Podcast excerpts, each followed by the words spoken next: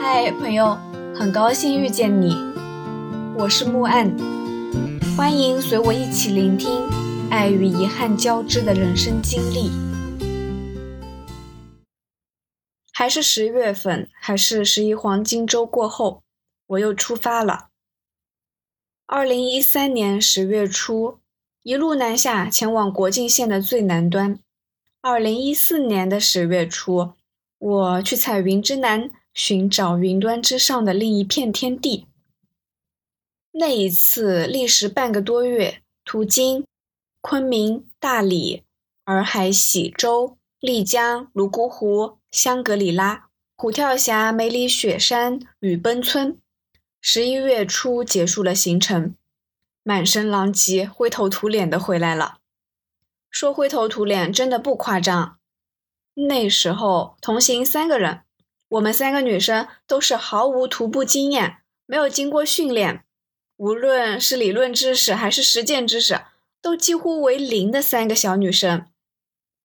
但是却背着几十升的登山包，穿着非常普通的运动鞋，硬生生走了两条徒步路线。而且十一月份的迪庆高原地区其实已经相当冷了，所以我们三个人真的非常疲惫。走雨崩的时候，感觉人快不行了。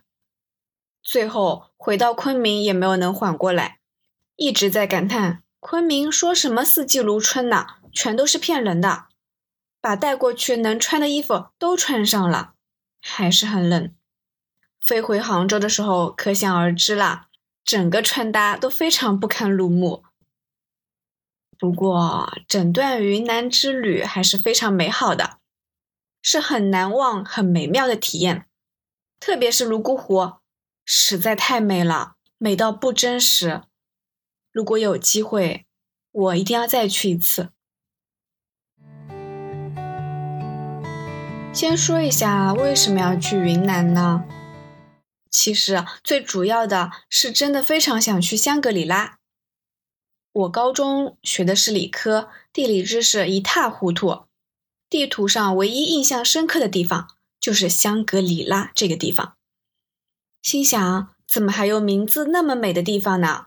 我以后一定要去一趟。那会儿刚陷入甜甜的恋爱，和初恋小男友约好了，高中毕业旅行一定要去香格里拉。后来当然是不出所料的分手了，约定无疾而终了。但很奇怪，去香格里拉这件事情像某种执念。在我心里越来越强烈。后来到了大学，和贝贝策划着走一趟长途旅行。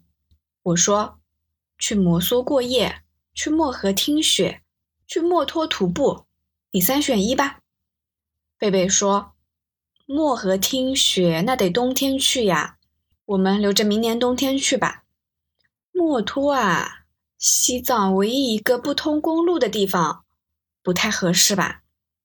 那就选摩梭吧，云南也可以徒步呀。于是，就这样，贝贝、佳丽和我三个人出发了。背的登山包看起来比我们整个人都大。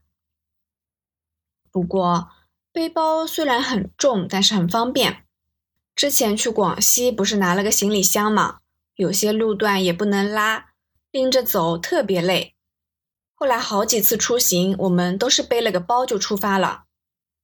不过最近和贝贝商量着去四川的四姑娘山走一趟，他说他想拉行李箱了，还想拉个大的。年纪大了，背包吃不消了。岁月不饶人啊！一转眼，距离云南之行已经过去七年了。记得那一年是大三，广告专业嘛。导师会让我们自己去研究营销案例啊，拍拍视频啊，拍拍照片啊什么的，不常上课，上课呢也不常点名。碰到了课堂纪律严格的老师啊，让同学们帮忙打个马虎眼也就过去了。现在想想，那一年几乎是我最自由、时间最多的一年。一月份去了厦门晒太阳。三月份去了武汉看樱花，八月份去了西安爬华山，十月份又踏上了彩云之南。说起夜爬华山，真的是要了我的大半条命。现在想起来，记忆都非常非常深刻。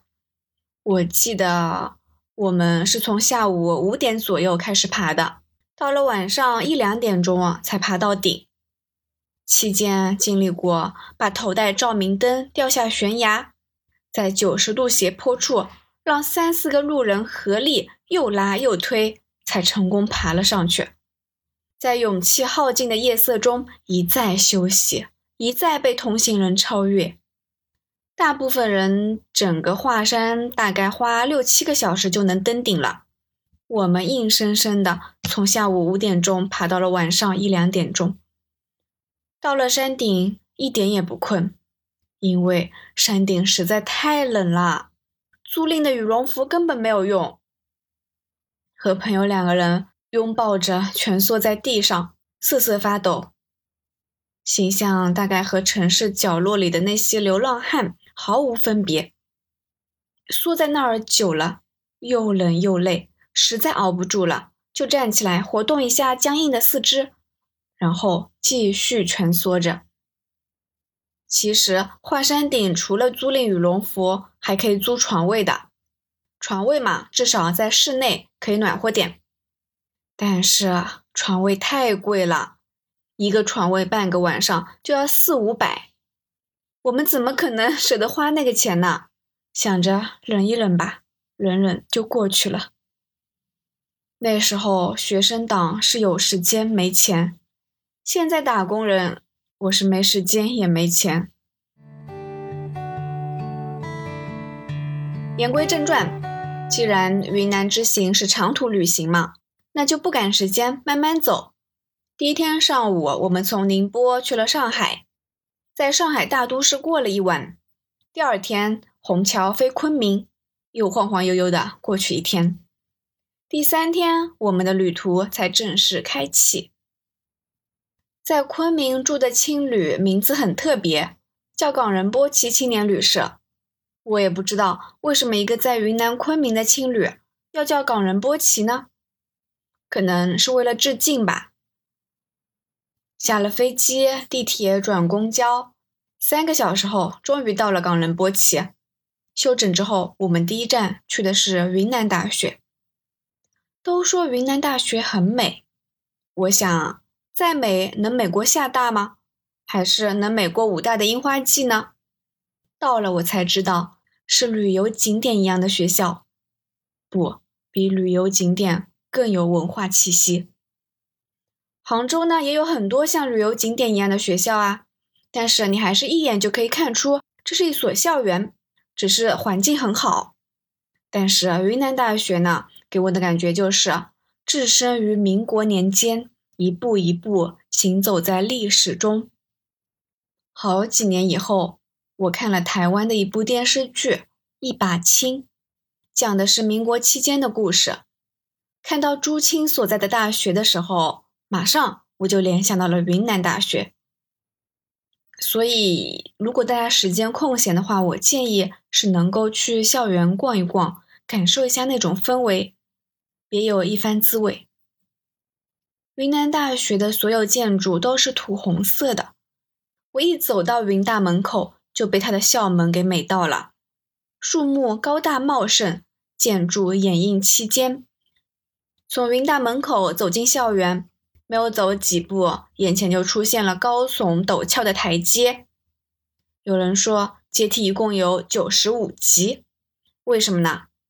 因为建校者用它象征自己在云南大学九五至尊的地位。往上就是云大的标志性建筑惠泽院，高贵的法式建筑，外墙是用红砖堆砌而成的。正门前呢立着几根罗马柱，后面连接的则是大片草地。欧式古典建筑和中式古典融合在一起的那种别样风姿。因为不能进去参观，我们只有在侧门观察了一下内部空间。一楼地面铺满了瓷砖，两边呢是白墙。过道上有两道欧式圆弧形的石拱门。整体看起来非常素雅。恍惚之间，以为我自己穿越到了民国期间。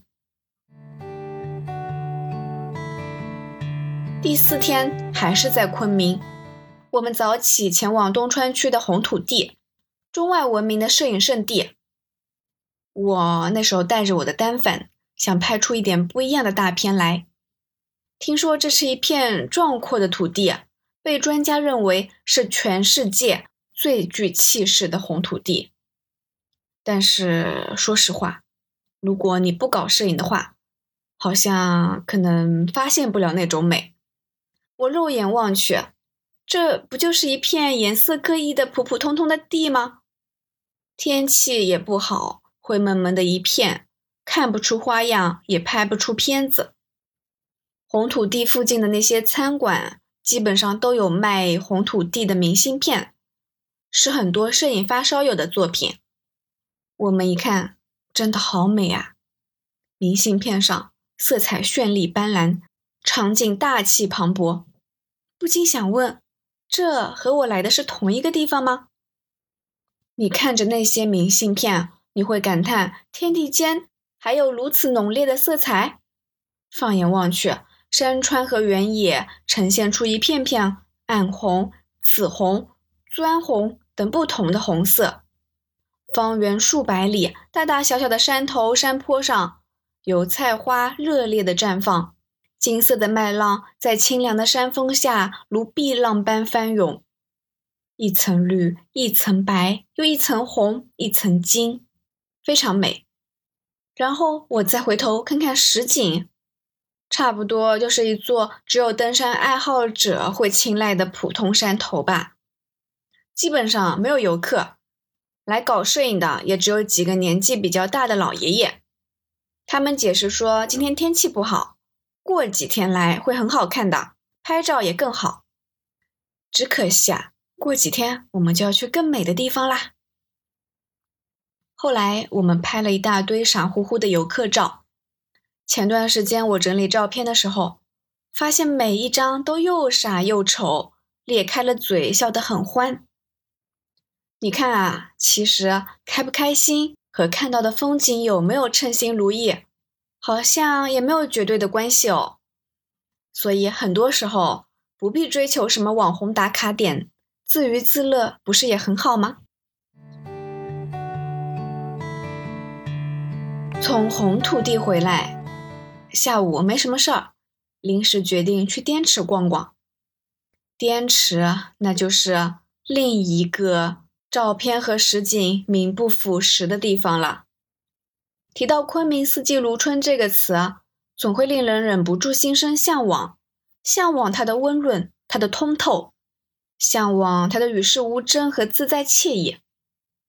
听说在这里可以看到成群结队的海鸥，可是啊，事实上，我们看到的滇池，阴天、狂风，路上空无一人。海鸥也不知去向，妖风阵阵，吹得我们每个人都脑壳疼，差点把我们的头发都给吹没了。我们三逛了差不多半个小时吧，都被风给吹傻了，拍出来的照片堪称毁灭级的，比红土地的更丑。结束这段行程以后的某一天，贝贝给我看了一张别人拍的滇池风景图。天高云阔，海鸥自由惬意。那时候我又心想，这和我们去的不是同一个滇池吧？你看看我们拍的那几张照片，每个人缩着脖子，佝偻着背，披肩长发被三百六十度无死角立体式旋风吹得高高扬起，双手因为寒冷瑟缩在衣袖里，也没有空去整理头发了。只在胸口微微的环抱住自己取暖，活脱脱的街边乞讨人士形象，而且背景也毫无美感，黑漆漆的滇池水，仿佛下一刻就会有妖怪从中冒出。那些照片真的是看一次笑一次，狂笑十五分钟都停不下来。总的来说。昆明红土地和滇池都跟我们想象的非常不一样。算了，关于旅行的期待就留给下一站吧。下一站，我们要去风花雪月的大理。感谢收听，希望这个播客能陪你度过每一段孤独的旅程，彼此温暖，彼此治愈。希望来到这里的你，可以放下一天的疲惫，尽享这人间好时节。也欢迎大家转发、订阅、赞赏、支持。我们下期见。